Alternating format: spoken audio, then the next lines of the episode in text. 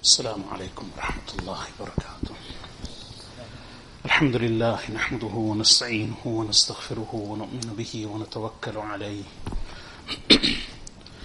ونعوذ بالله من شرور أنفسنا ومن سيئات أعمالنا. من يهده الله فلا مضل له ومن يضلله فلا هادي له. ونشهد أن لا إله إلا الله وحده لا شريك له. ونشهد أن محمدا عبده ورسوله. صلى الله تعالى عليه وعلى آله وصحبه وبارك وسلم تسليما كثيرا كثيرا. أما بعد فأعوذ بالله من الشيطان الرجيم. بسم الله الرحمن الرحيم. إن الله وملائكته يصلون على النبي يا أيها الذين آمنوا صلوا عليه وسلموا تسليما. اللهم صل على محمد وعلى آل محمد كما صليت على إبراهيم وعلى آل إبراهيم إنك حميد مجيد اللهم بارك على محمد وعلى آل محمد كما باركت على إبراهيم وعلى آل إبراهيم إنك حميد مجيد Respected listeners, Assalamu alaikum wa rahmatullahi wa barakatuh. We continue with our series of talks on the holy and blessed month of Ramadan, which is only a few weeks away. We've begun this series of talks in the hope of mentally,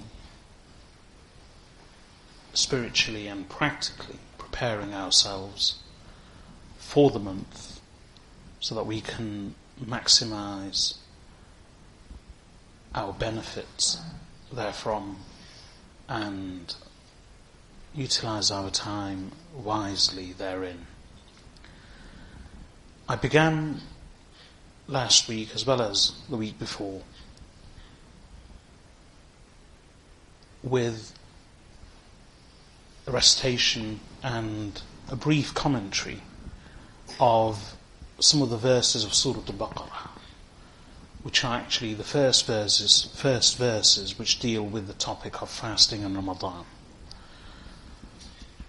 Allah subhanahu wa ta'ala says, يا أيها الذين آمنوا كتب عليكم الصيام كما كتب على الذين من قبلكم لعلكم تتقون أياما معدودات فمن كان منكم مريضا أو على سفر فعدة من أيام أخر وعلى الذين يطيقونه فدية طعام مسكين فمن تطوع خيرا فهو خير له وأن تصوموا خير لكم إن كنتم تعلمون I briefly commented on these two verses which simply translates as follows, O believers, fasting has been ordained for you as it was ordained for those who came before you. Perhaps you may attain taqwa. A few known days. So whoever of you is ill or on a journey, then the completion from other days. And upon those who are able to fast is a compensation of the feeding of a poor person. And whoever gives voluntarily, then this is better for him. Whoever gives wealth voluntarily, then this is better for him. And that you fast is far better for you, if only you knew. I've commented on most aspects of these two verses. The latter part of the second verse I didn't really touch on, but the second verse, the first verse speaks about fasting being an obligation upon the believers just as it was an obligation upon other people of previous nations. And the very purpose of fasting is to create taqwa. We fast in the hope of attaining taqwa. These are only for a few fixed days. And I mentioned before that these two verses, although they speak about the obligation of fasting, this obligation is not to do with the month of Ramadan. Rather, the obligation of fasting was first revealed to the believers in relation to three days per month. The three middle days, 13th, 14th and 15th of the lunar, of the lunar month, and for the 10th of Muharram known as the fast of Ashura. These fasts of Ashura and the middle three days of each lunar month were obligatory upon the believers, and this is what these two verses actually refer to. And in that context, in those early days, when fasting was not obligatory in Ramadan, rather only for three days in each month and on Ashura, Allah still gave a choice. So even those who were able, capable, fit and strong enough to fast, they had a choice. Either they fast or they give some fidyah, charity in the way of Allah, as an alternative to fasting. So it was optional. And I've, I've already explained that as well. Then Allah says, although He has stipulated the feeding of one poor person, for one day in lieu of one fast. فَمَنْ تَطَوَّعَ خَيْرًا فَهُوَ خَيْرٌ لَهُ Whoever gives wealth or more voluntarily, in charity, over and above this amount and anything else, then this is far better for him. So, what this part of the verse tells us that yes, in the early days, Allah had stipulated that you need to fast, but the obligation of fasting can be waived by giving charity by feeding a poor person. One poor person per day in need of one fast. But if you give more, this is far better for you. Because in Islam, charity is not to be considered a tax. Even zakah is not to be considered a tax. It's to be considered sadaqah, a purifying charity. And although Allah and His Rasul sallallahu alayhi wasallam have stipulated a bare minimum, one should try and give over and above. In Surah Al-Baqarah, Allah subhanahu wa ta'ala also mentions a verse, لَيْسَ الْبِرَّ أَن تُوَلُّوا وُجُوهَكُمْ It's a long verse, which speaks about virtue. And the summary meaning of the verse is that virtue, piety, righteousness is not that you face the east or the west. ليس البر أن تولوا وجوهكم قبل المشرق والمغرب Righteousness is not that you turn your faces towards the east or the west. This is a reference to ritual prayer. And it's a very beautiful message. Which is that we have a habit, or we have a tendency, we have a weakness in us as human beings, to reduce our religion to mechanical, ritual, repetitive acts of worship. And we think that that is a height of piety.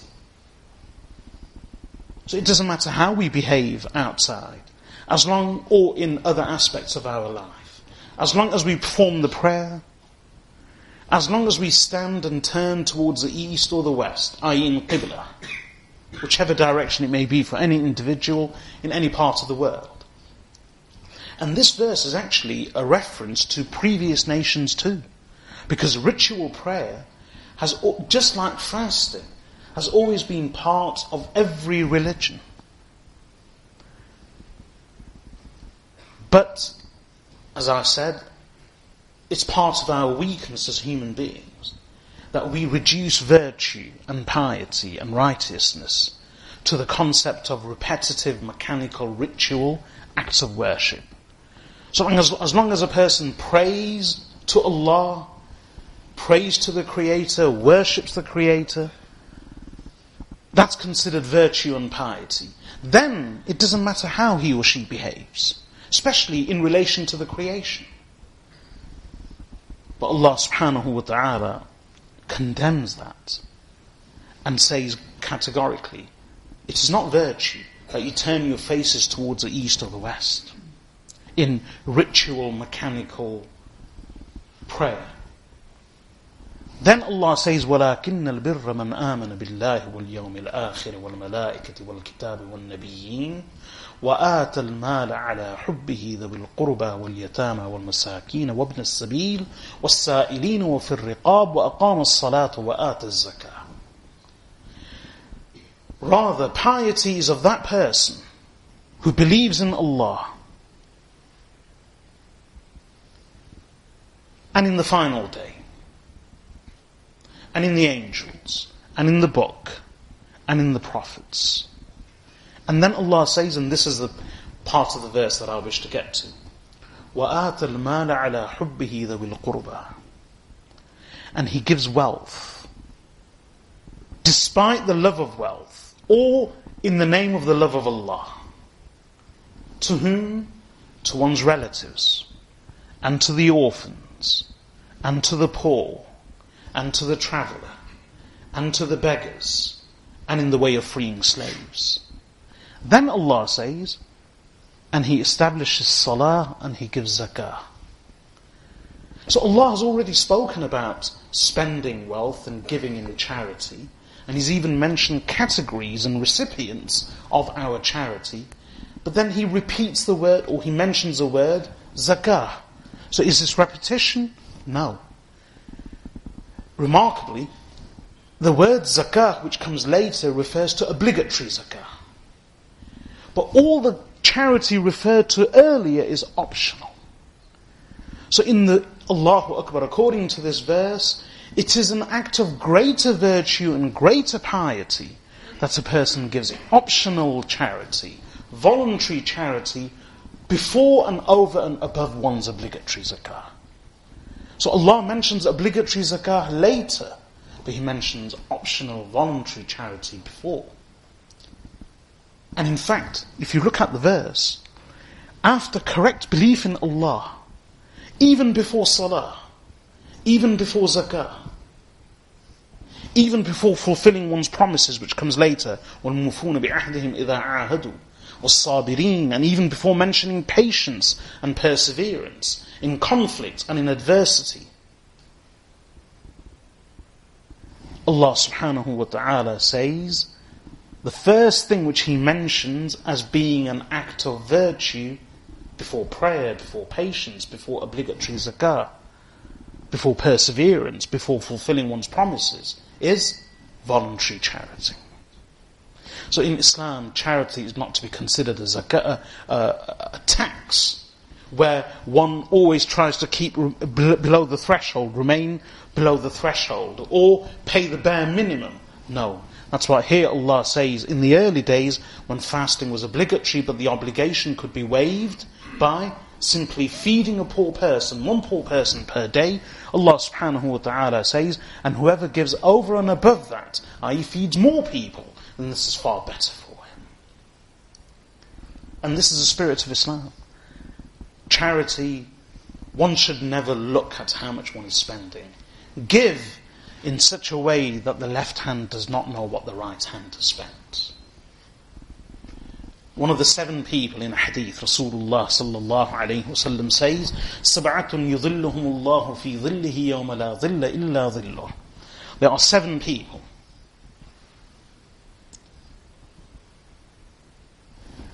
whom Allah shall grant a shade on the day when there shall be no shade except His shade.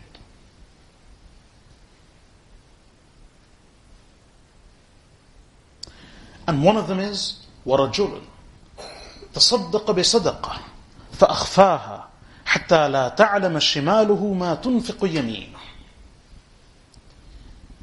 And a man, this is just one of the seven, who shall be given a shade or a place in the shade of Allah on the day when there shall be no shade except His shade.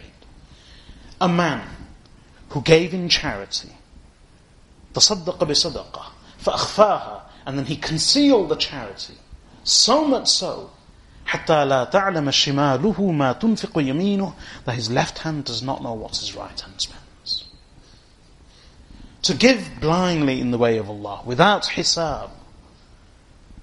When a person gives without account, Allah places immense barakah. Umm al-Mu'mineen Aisha radiyallahu anha was measuring the grain in her house. Prophet sallallahu alaihi wasallam said, do not measure. For if you measure, Allah subhanahu wa ta'ala will measure against you. So if you give without measure, Allah will reward without measure, Allah will bless without measure. And in fact, you will witness such barakah, such barakah. That there is one scholar, Alhamdulillah, he's passed away, may Allah subhanahu wa ta'ala grant him Jannah and the highest rank in Jannah. May Allah reward him for his efforts and for his khidmat of deen. I had the good fortune and the opportunity of spending many days with him. And we witnessed his sense of humour, his razor sharp intelligence, his wit, and his piety. Allahu Akbar. And I've heard, when I say many days, I don't mean uh, many, many weeks, in fact, just a few weeks. But in those few weeks, I had an opportunity to spend many days with him, but along with many others. And he was a remarkable individual. And there are so many details that I can share about him with you. But here, because it's concerning charity and how Allah gives barakah, let me explain to you uh, stories about him that I have heard directly from his students and his fellow scholars. And I also had the opportunity of studying a number of ahadith with uh, this great scholar. And not too long ago we did Hadith of Hiraql, the Hadith of Heraclius. Along with my other teachers of Bukhari, we had the opportunity of studying the whole Hadith of Heraclius with him as well, with his chain of narration. But th- what I relate to you has been verified by many different people. Not one, not two, but groups of people. He never took account of money in his entire life. Never. He inherited, from what I know, he inherited a house as part of his inheritance. And these were his own, that was his only belonging. A whole house. He inherited a whole house. This is the way of the ulama and the true servants of Allah. He inherited a whole house. He spent his life in learning. Even whilst he was a teacher in one of the most famous establishments of learning, he would stand in line with the children and with other students to collect his food in a plate and he would refuse for anyone to serve him. This was in his younger days.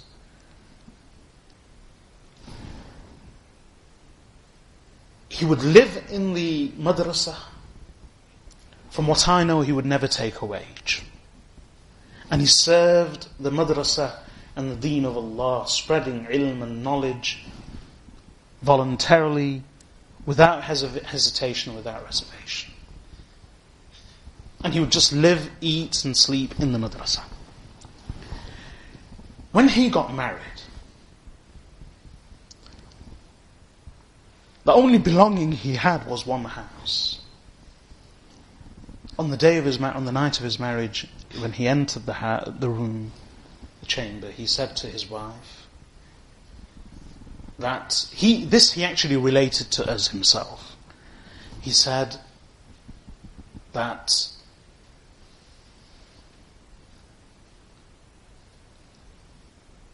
we are now husband and wife. And I have no belongings except for this house.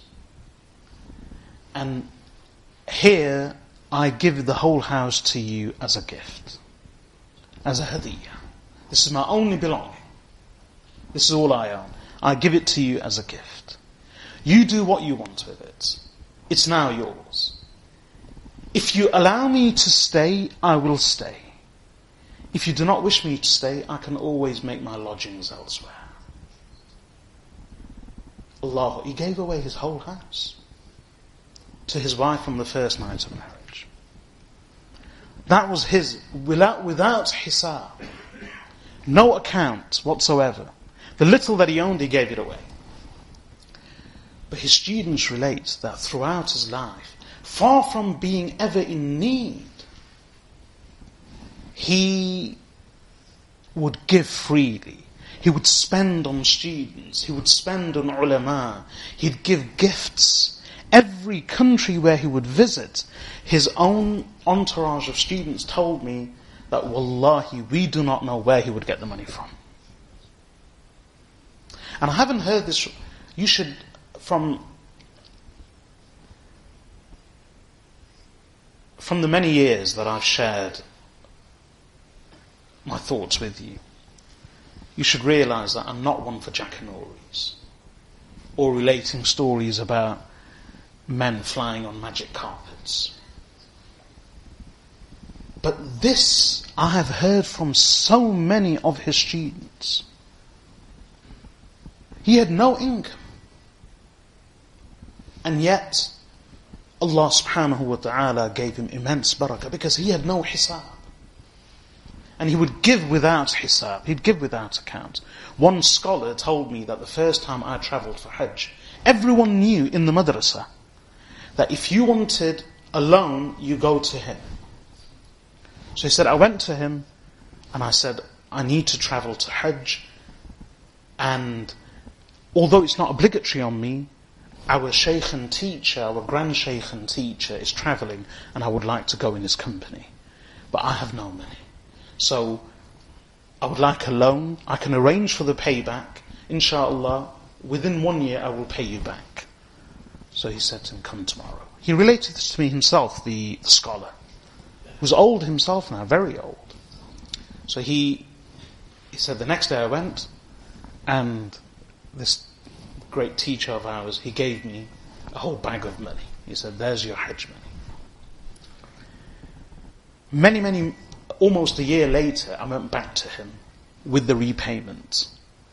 And I said that I promised you I would pay you back in one year. Here's the money. He says, come back tomorrow. He came, eh, sorry, he said, come back another time.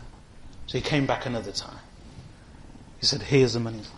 Come back another time. He said he did this a few times, so I then said to him that, look, I am being, I am in torture here. Give me a final answer. Are you going to take it or not? Either take it, please, or forgive me. One or the other. So he said, it's a gift. And he says, I was just one of many, many students for the whole madrasa and which had thousands of students. So if you needed a loan, you go to him. And not just a loan for lunch. If you needed a loan for Hajj, you go to him. And he had no income. Any money which people would give him, of course, some may say, well, uh, these mullahs receive a lot of gifts from people mullahs receive a lot of moolah.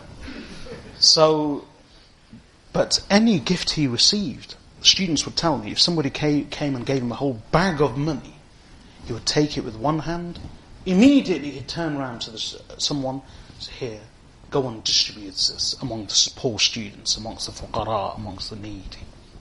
Never would he keep anything. He had no need. He used to sleep in the madrasa. He had a simple bed, a simple room, and the only thing he owned was probably the clothes on his body and a few kitabs. A few books. That's just one example. And there are, Allahu Akbar, it's just one example of how Allah subhanahu wa ta'ala gives barakah. One of his students asked him that I wish to become like you. How can I do that? And he mentioned three conditions to him. When he heard those three conditions, the student said, this is impossible for us to achieve. But he had already achieved those three conditions. Allah subhanahu wa ta'ala, as the Prophet sallallahu alayhi wasallam said to Umm al-Mu'mineen Aisha radiyallahu anha, do not measure. If you measure, Allah will measure against you. And indeed, once she started measuring, it depleted rapidly. But until she never measured, there was barakah and blessing upon blessing. So Allah subhanahu wa ta'ala says, whoever gives in charity, then this is far better for him. And charity should be given in such a way in Islam without limit, without boundary, without.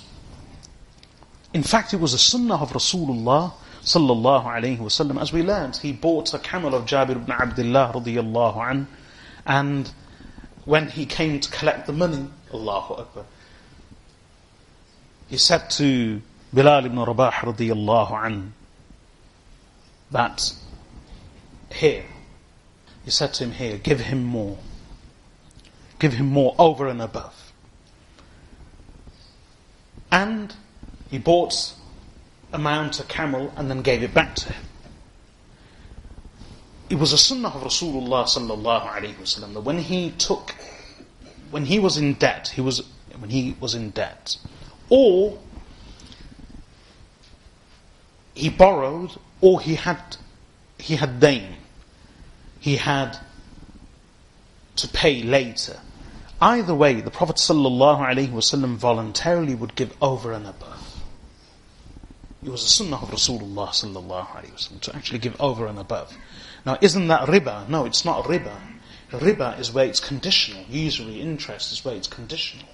If a person, without any expectation, without any prior agreement, without any condition, voluntarily gives over and above, then whatever is paid as a repayment of the principal loan is a repayment. And whatever is given over and above, sincerely and genuinely, is a hadiyah, it's a gift. But the Prophet ﷺ would give a gift even to someone who had money and who was actually being repaid money, wealthy enough to be being, to give a loan to uh, receive a repayment, but the Prophet ﷺ would give extra. If that's the way Rasulullah ﷺ dealt with those to whom he owed money, that he wouldn't just give the full amount, he'd give over and above, then what of charity? We shouldn't treat charity as a limited amount, as a threshold that we, would, we should try to meet as a bare minimum. So Allah subhanahu wa ta'ala says, whoever gives more, then this is far better for him. وَأَن تَصُومُوا خَيْرٌ لَكُمْ إِن كُنْتُمْ تَعْلَمُونَ Allah says, and and that you fast is far better for you if only you knew. Now this is again in reference to those early days when fasting was obligatory for three days of the month and on Ashura, on the 10th of Muharram, and even though it was obligatory, the obligation could be waived by giving in charity, by feeding a poor person. But Allah Azza wa says that rather than accept the concession of giving in charity, the fact that you actually fast this is far better for you if only you knew. So out of the two, fasting is still better. I.e. in those early days, when you had the option of fasting or giving in charity, Allah says, if you give in charity, try to give more. But even better than giving in charity and giving more in lieu of your fast, even better than that, is that you actually do fast, if only you knew. This is far better for you. Then Allah subhanahu wa ta'ala revealed the obligation of fasting in the month of Ramadan. When that was revealed with the next verse, the obligation and the fard of fasting for the three days of each month and of Ashura on the 10th of Muharram, on the 10th of Muharram, that obligation was removed and those fasts became sunnah. So the next verse is شهر رمضان الذي أنزل فيه القرآن هدى للناس وبينات من الهدى والفرقان. And I'll continue with the verse that that month of Ramadan in which the Quran was revealed as a guidance for mankind and as clear proofs of guidance and as distinction uh, or as clear proofs of distinction and then Allah continues with the verse about the obligation of fasting in Ramadan. Inshallah, I'll continue with the commentary after the Maghrib Salah. Bismillah ar-Rahman ar-Rahim. As I was saying before the Salah, Allah subhanahu wa ta'ala says, شهر رمضان الذي أنزل فيه القرآن هدى للناس وبينات من الهدى والفرقان. That month of Ramadan in which the Quran was revealed as a guidance for mankind and as clear proofs of guidance and of distinction. فَمَنْ شَهِدَ مِنْكُمُ الشَّهْرَ فَلْيَصُمْ So whoever of you finds the month, or is present at the time of the month, فَلْيَصُمْ Then let him fast it. These are the words that make the fasting of Ramadan obligatory. In the beginning of the verse, Allah Azza wa Jal mentions Ramadan by name. This is the only place in the entire Quran where Ramadan is mentioned. It's only mentioned once. That month of Ramadan in which the Quran was revealed. This is something which I would like to spend a few moments on. The relationship between Ramadan and the Quran. Allah Azza wa Jal revealed the Quran in the month of Ramadan.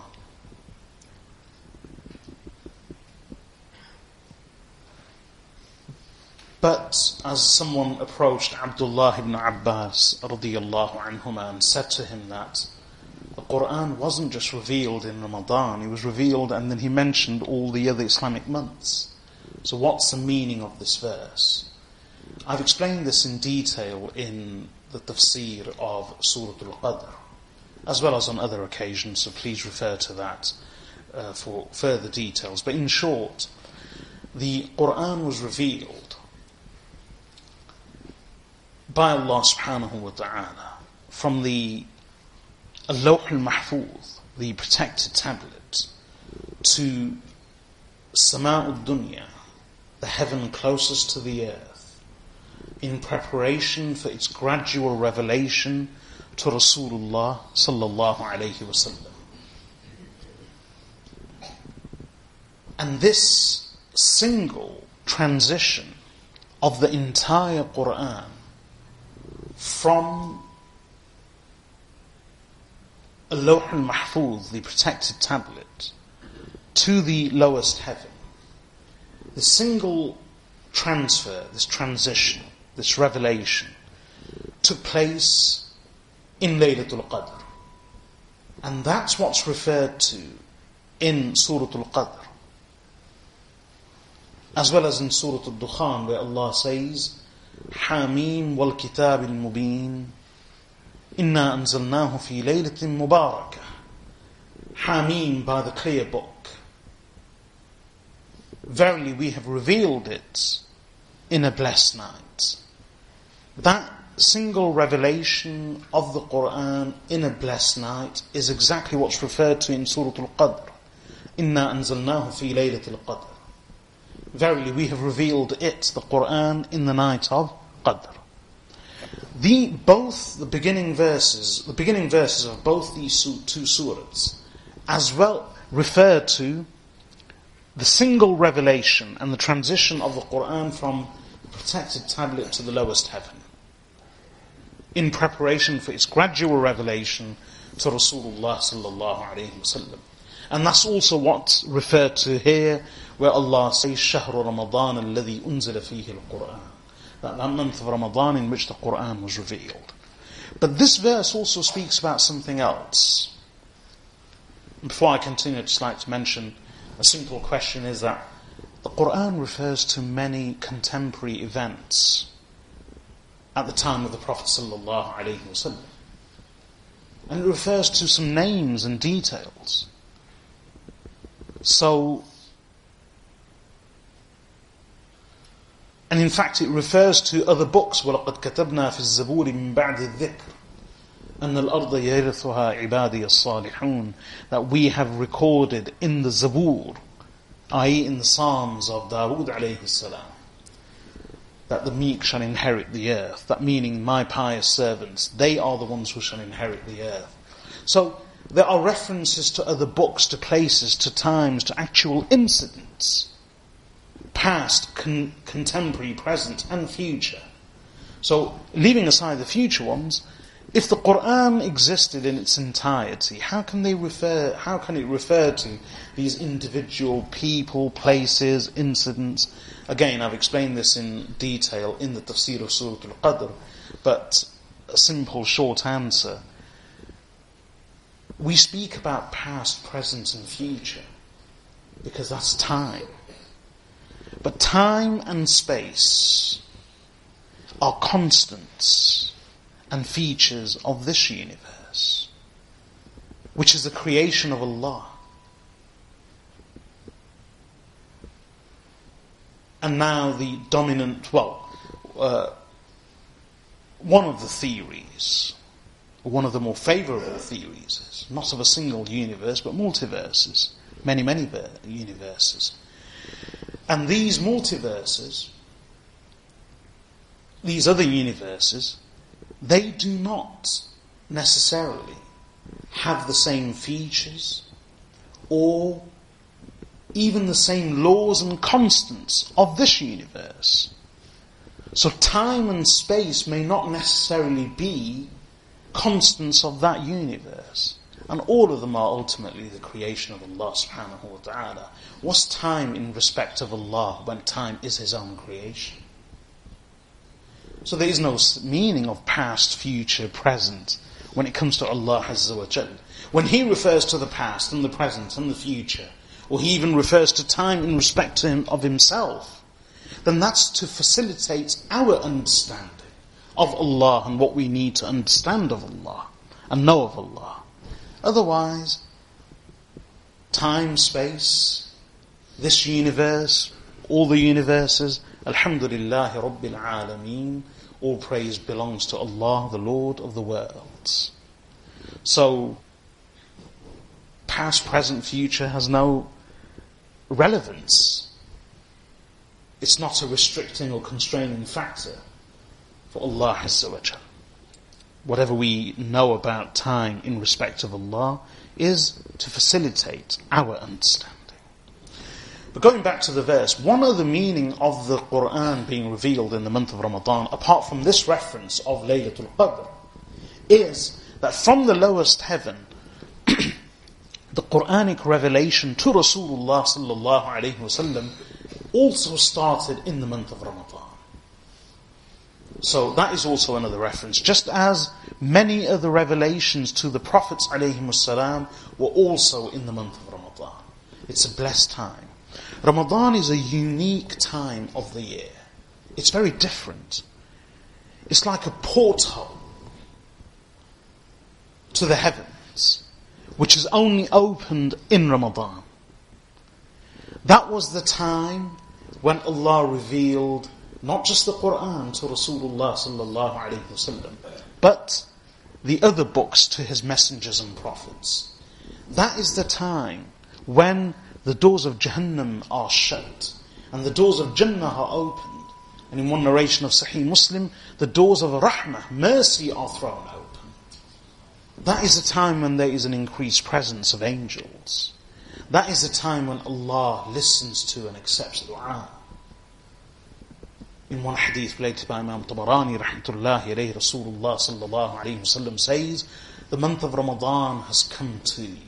A month of blessing in which Allah sends down mercy, sheds and forgives sins, and answers prayers.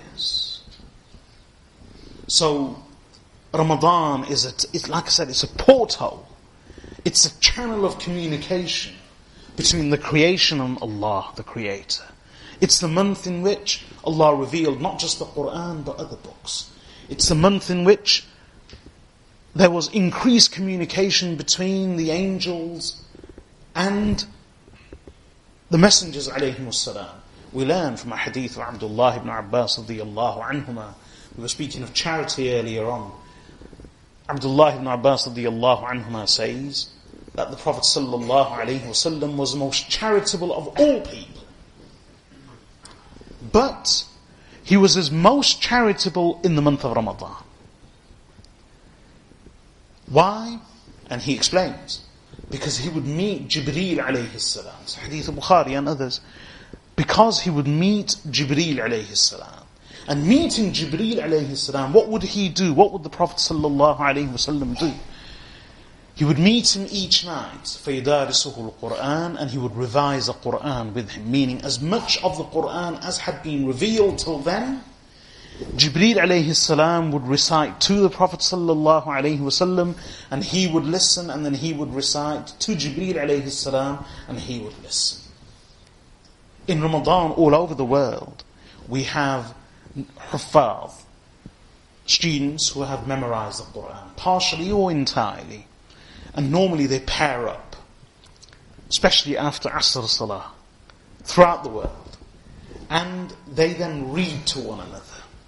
So one of them reads and the other listens, reads by heart, and the other one then reads and the first one listens. They both read to one another what they have memorized. This sunnah goes back all the way to Rasulullah sallallahu alayhi wasallam and Jibreel alayhi salam. So when the Prophet sallallahu alayhi wasallam would meet Jibreel alayhi salam and they would both revise the Quran, this enlightened, inspired, and overjoyed the Messenger sallallahu alayhi wasallam so much that Abdullah ibn Abbas radiallahu anhuma says he was already the most charitable of the whole of mankind. But after meeting Jibreel alayhi salam, it was as though كالريح المرسلة His charity, he was like the free wind in charity. After meeting with Jibreel alayhi salam, he would spend like the free blowing wind. Allahu Akbar. So, Ramadan is a unique time and opportunity. Increased communication between the Creator and the creation, angels and human beings, the presence of the angels, the opening of the doors of mercy, the locking of the shayateen, slamming shut the doors of Jahannam, flinging open the doors of mercy and Jannah. All of this increase reward, the acceptance of dua, the forgiveness of sins. It, it's a unique time. And that a lot of this is to do with the fact that the Quran was revealed in this month. Ramadan and the Quran have a very unique relationship. In fact, one could argue and one could understand it in this way that what makes Ramadan great is the revelation of the Quran therein. That's what makes Ramadan great. They are both suited to one another the greatness of the Quran along with the greatness of the month of Ramadan. And therefore, Ramadan for us shouldn't just be about fasting. It should also be about the Holy Quran. And in one hadith related by Imam Ahmad ibn Hanbal in his Musnad, Prophet sallallahu alaihi wasallam says, on the day of reckoning, both the fast and the Quran will intercede on behalf of the fasting person and the reciter. And the fast will say, Oh Allah, oh my Lord, I prevented him from his food and drink. For shafi'ni fi, so accept my intercession on his behalf. Then the Quran will say, Oh my Lord, I prevented him at night from his rest and his sleep. Shafi'ni fi, Therefore, accept my intercession on his behalf. The Prophet ﷺ says, For yashaffa'an, Allah will accept the intercession of the fast and the Holy Quran on behalf of that individual. So the idea is we fast during the day and we spend the night in the tilawah of the Quran. And that was always a sunnah of the Prophet sallallahu ﷺ and the Sahaba radiallahu anhum and the amount of Quran they would recite. Allahu Akbar. It's related that Imam Abu Hanifa, rahimahullah, would recite 60 Qurans in the month of Ramadan. 30 during the day, 30 during the night. Imam Bukhari, rahmatullahi alayhi, along with his traveling, along with his work on hadith, and even Imam Abu Hanifa, along with his gatherings of knowledge and his teaching and lecturing on fiqh and his majalis and his other duties, along with all of that, he would complete 60 Qur'ans, 30 during the day, 30 during the night. Imam Bukhari rahmatullahi alayhi, along with his traveling, his work on hadith, his teaching, he would recite 40 Qur'ans, one during the whole day, and 10 parts out of 30, meaning one third, at night. That means by the end of Ramadan, he had completed 30 Qur'ans during the day and 10 Qur'ans during the night. Now, some people find this surprising. They say, look, how is it possible?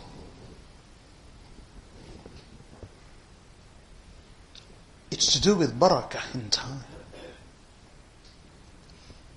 It's to do with barakah in time. We don't understand the concept of barakah in money. How are we going to understand the concept of blessing and barakah in time? I was speaking about time earlier. Time and space are constants of this universe. And we know that time is relative. Einstein's general theory of relativity is that time is relative. Time can actually shrink and expand according to where you are in the universe relative to what force in the universe. And as we travel, slower or faster, further or shorter, time, we, we then end up with two different, actually separate measurements of time. So time is relative. Allah subhanahu wa ta'ala can put barakah in the time of those whom He wishes. And time will shrink and expand. In fact, it's a hadith again related by Imam Ahmad ibn Hanbal in his Musnad. The Prophet sallallahu alaihi wasallam is prophesying the time closer to the day of reckoning. And he says, time will shrink. So much so that a year will become like a month, a month will become like a Jumu'ah, meaning a Jumu'ah referring to one week. A week, a Jumu'ah will become like one day, a day will become like an hour, and an hour will be a flash in the general meaning of the hadith. And we witness that now. One great scholar writing of just the past century, we're not going back 13 centuries, the past century, speaking about his family in northern India. In the village, he wrote that Alhamdulillah, I am pleased to say that Allah, I'm, I'm paraphrasing what he said, I am pleased to say that Allah has enabled members of my family such that the women folk and the ladies of my household,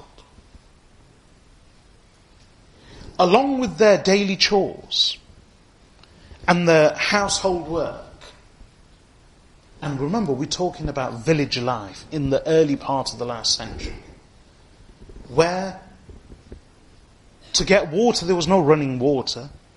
You would have to go to the well or the pond and draw water by pumping it on a daily basis early in the morning and bring back water in huge jars.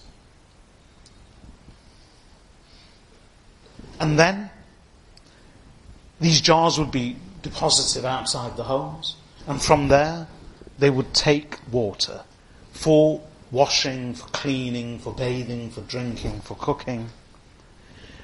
To wash clothes, there were no machines available, and you, you wouldn't have the ability to wash in the house. And forget the early part of the last century. I speak of only 20 years ago, when I went back to my own village back home.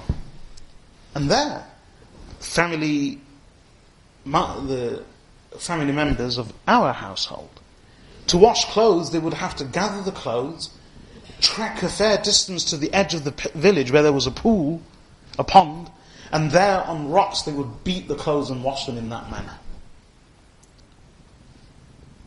Allahu Akbar. So there were no modern facilities available, no appliances, nothing. And yet, so cooking was a chore, it was a difficulty getting water, sufficient water, was a task in itself. Washing clothes was a task. So this scholar writes that along with all the household duties and the chores, along with the cooking, the cleaning, the washing, and the preparing, along with all of that, along with the fast, just during the day, ladies of my household in the month of Ramadan, along with all of this, were still able to complete individually 15 to 20 parts of the Holy Quran out of 30. So it's a question of time and barakah. As we, the more appliances, the more facilities we get, the less barakah there is in our time. Right now we've got everything, yet how much time is there? Everyone's rushing, rushing, rushing. And panic. And moaning and complaining and arguing. Subhanallah. Ever heard of road rage when people were riding donkeys and camels? Ever heard of road rage? Now we've got the ability to travel fast. And yet, forget, you, you will discover road rage in people going to and from the masjid. And even in mothers dropping their children off to Kuttab, Maktab and Madrasa.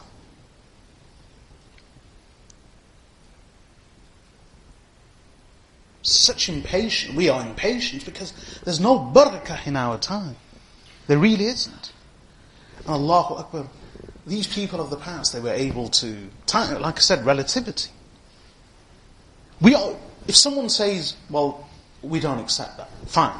We, we don't have evidence, i.e. physical evidence of someone reciting 60 juz, sorry, 60 Qur'ans in Ramadan from the earlier centuries.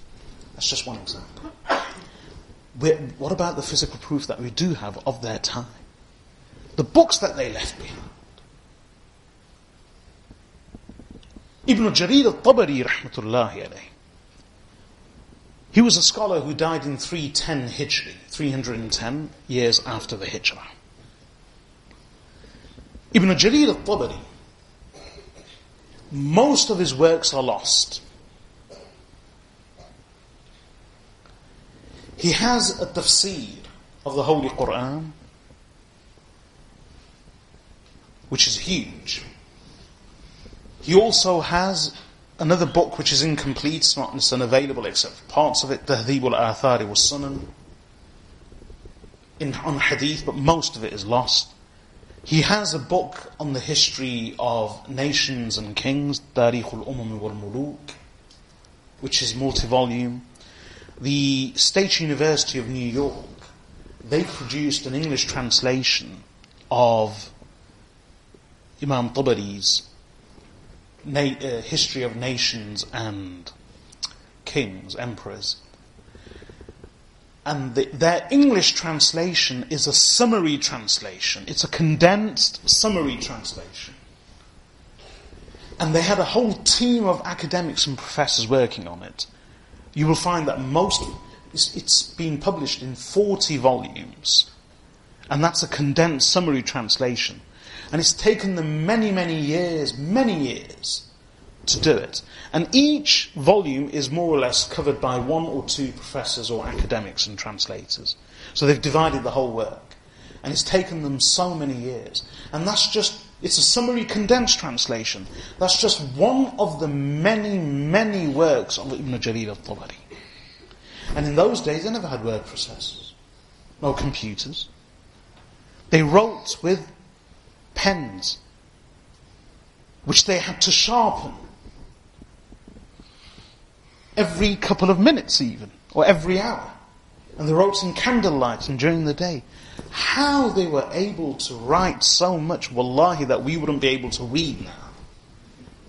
A team of people cannot read in a lifetime what they actually wrote individually in just a few years.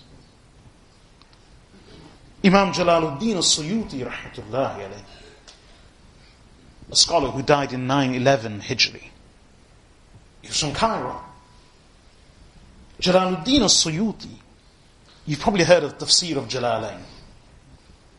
The Tafsir of Jalalain is a very brief, condensed commentary of the Holy Quran. In many places, he uses just one word to comment on a verse or on one word. One word, one word, or sometimes one word on the whole verse. And almost, the words of the commentary are almost the same as the words of the Quran. Meaning, half half. So it's not a verbose commentary, it's a very succinct commentary. And to be able to condense, to abridge, is an art in itself. True? Imagine producing a commentary which matches the words of the Quran. So the words of the commentary are almost the same as the actual words of the Quran. Not, not that much more. That's a remarkable feat. Imam Jalaluddin al-Suyuti's teacher, Imam Jalaluddin al-Mahalli rahimahullah, he produced the first commentary. His name was Jalal as well, Jalaluddin. And what he did is that he produced the commentary and he began, I know it sounds strange, but rather counterintuitively, he began from Surah Al-Kahf. From half of the Quran till the end. And Allahu Akbar, when he completed half of the book, he passed away. So his student, Jalaluddin al-Suyuti rahimahullah, he decided to complete his teacher's work. So he began from the beginning till Surah Al-Kahf. He wanted to do half. And he said, I will try to do it as close to my teacher's work as possible.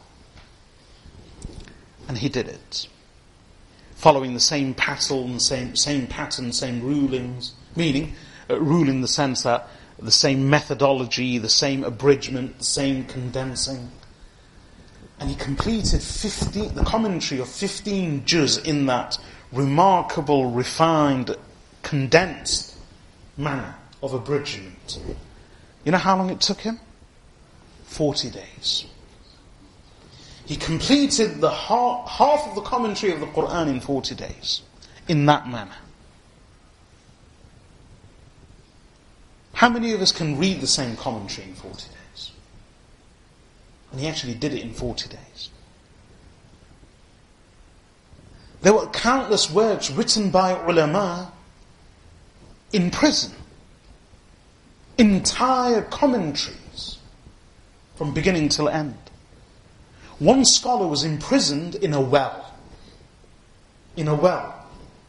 He actually wrote many volumes of a book of fiqh, of Islamic laws, in the well, whilst being imprisoned. A dry well, he was just dumped at the bottom with a few belongings.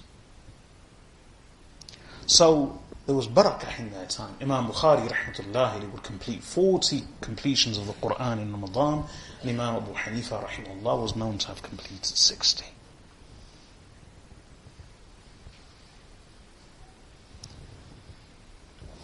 one only, this is a physical evidence. One only has to look at the physical evidence of books and the works bequeathed by the ulama. And their intellectual ability was truly remarkable. If this is a physical evidence that we have, if those same ulama we know about them that they also recited the Quran, 30 completions of the Quran, then it's not something that we can doubt. Oh, well, people can doubt if they wish, but it's not something who, oh, if we take a holistic look, at their lives and their achievements and the evidence that we have, then strongly suggests that they were able to achieve that. Also, I mentioned earlier on, and I'd just like to clarify something, I didn't wish to be offensive in any way when I said uh, that I'm not known for sharing jackanori's or relating stories about people flying on magic carpets. I did not wish to demean or belittle any such narrative. It's, it was just my humorous way of uh, explaining something. Otherwise, as the Ummah of Rasulullah sallallahu alayhi wasallam, the aqidah of the Ahlul Sunnah wal Jama'ah is that وَكَرَامَاتُ الْأَوْلِيَاءِ حَقٌّ The karamat of the awliya, the miracles of the awliya are true. For the miracles of the saints and the beloved of Allah in this ummah are a reflection of Rasulullah sallallahu alaihi wasallam himself. So, when it comes to the ulama completing many completions of the Quran, it's it's entirely understandable. It's it's a question of where you draw your energy from. The truth is, they live in a different world, we live in a different world. I've said before. They live in a different world, we live in a different world. If, when, if, if the same ulama were to learn of our lifestyle, they wouldn't be able to believe of half they wouldn't be able to believe half the things. And when we learn of their lifestyle, we can't believe it either.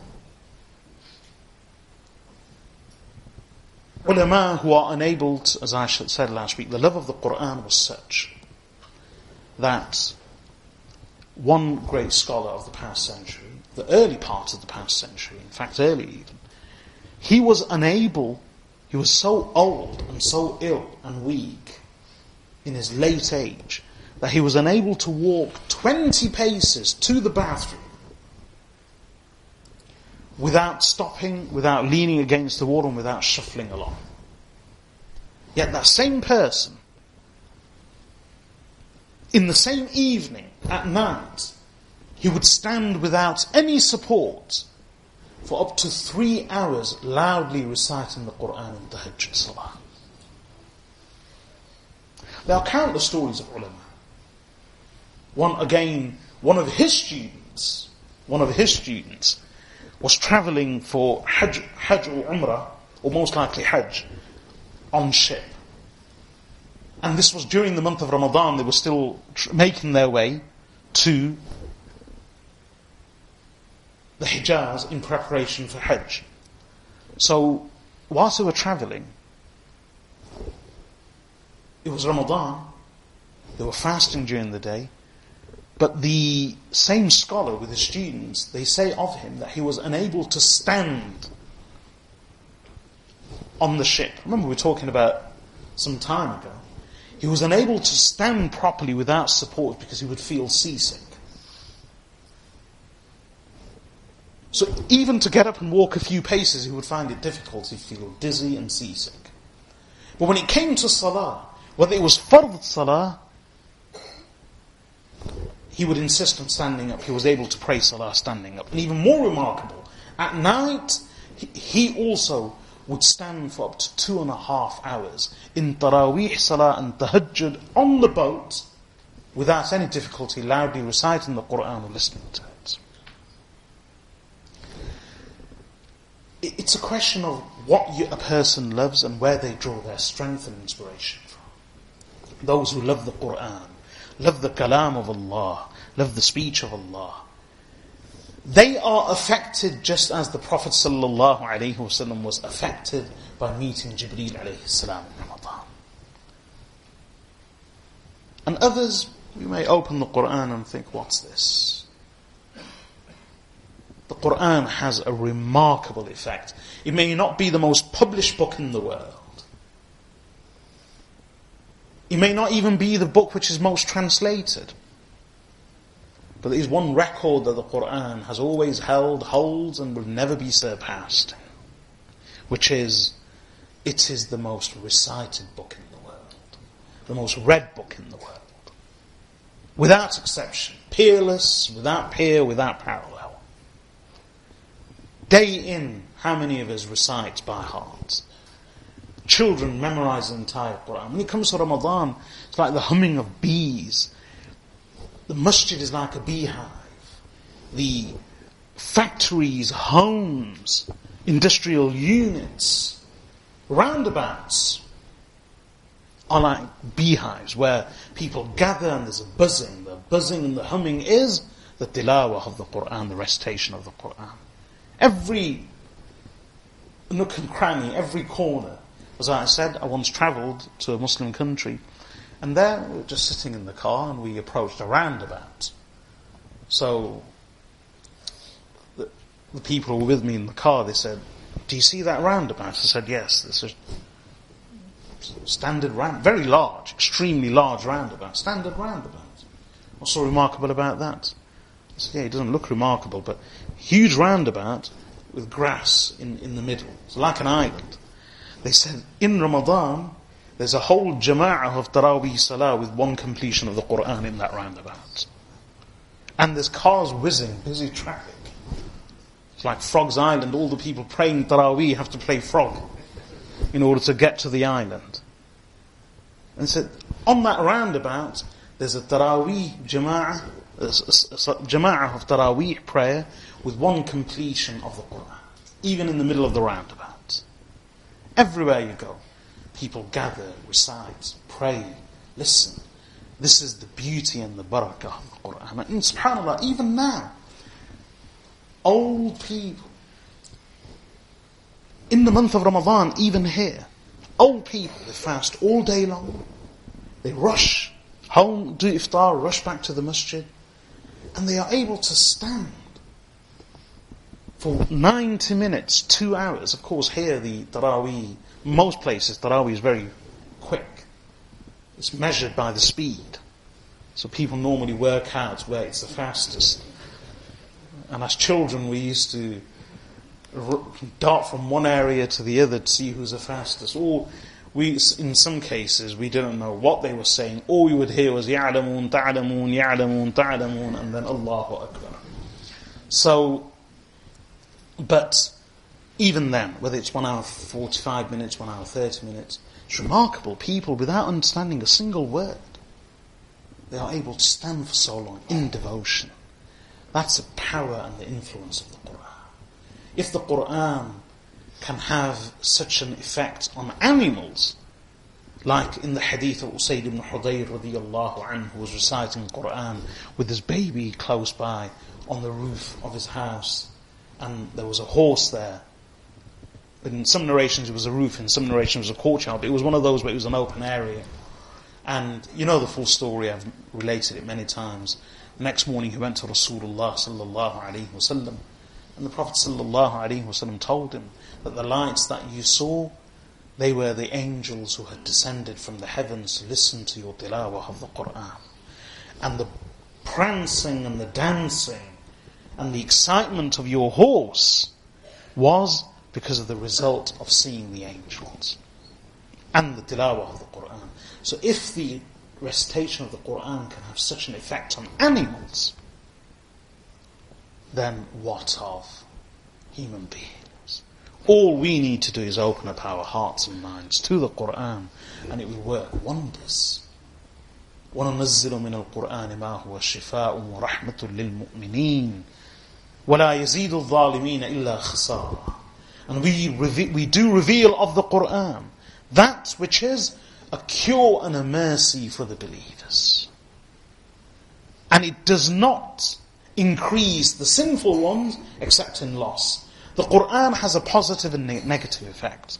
It has a positive effect on those who are pious. And it actually has a negative effect on those who are not pious. Because it's a force. And it will work its force. But if one is not receptive, one is not ready, if one is a dhalim, as Allah says in this verse, then the same Quran will only increase that person in suffering and in loss. And as, as Umar ibn Khattab radiallahu anhu would say, this Quran, through it, Allah elevates some and debases others. Ramadan is a month of the Quran. And it's not just about recitation, it's about so much more. We end here. Let us pray and prepare for the coming month of Ramadan that inshallah we make an intention to recite as much of the Quran as possible to increase our tilawah and to strengthen our bond with the Quran in terms of recitation and understanding and most importantly to act on it. I pray that Allah Azza wa Jal enables us to understand. Inshallah I will continue with the commentary of the verses as well as the hadith in the next two, three weeks uh, before the arrival of Ramadan. وصلى الله وسلم على عبده ورسوله نبينا محمد وعلى آله وصحبه أجمعين سبحانك اللهم وبحمدك نشهد أن لا إله إلا أنت نستغفرك ونتوب إليك.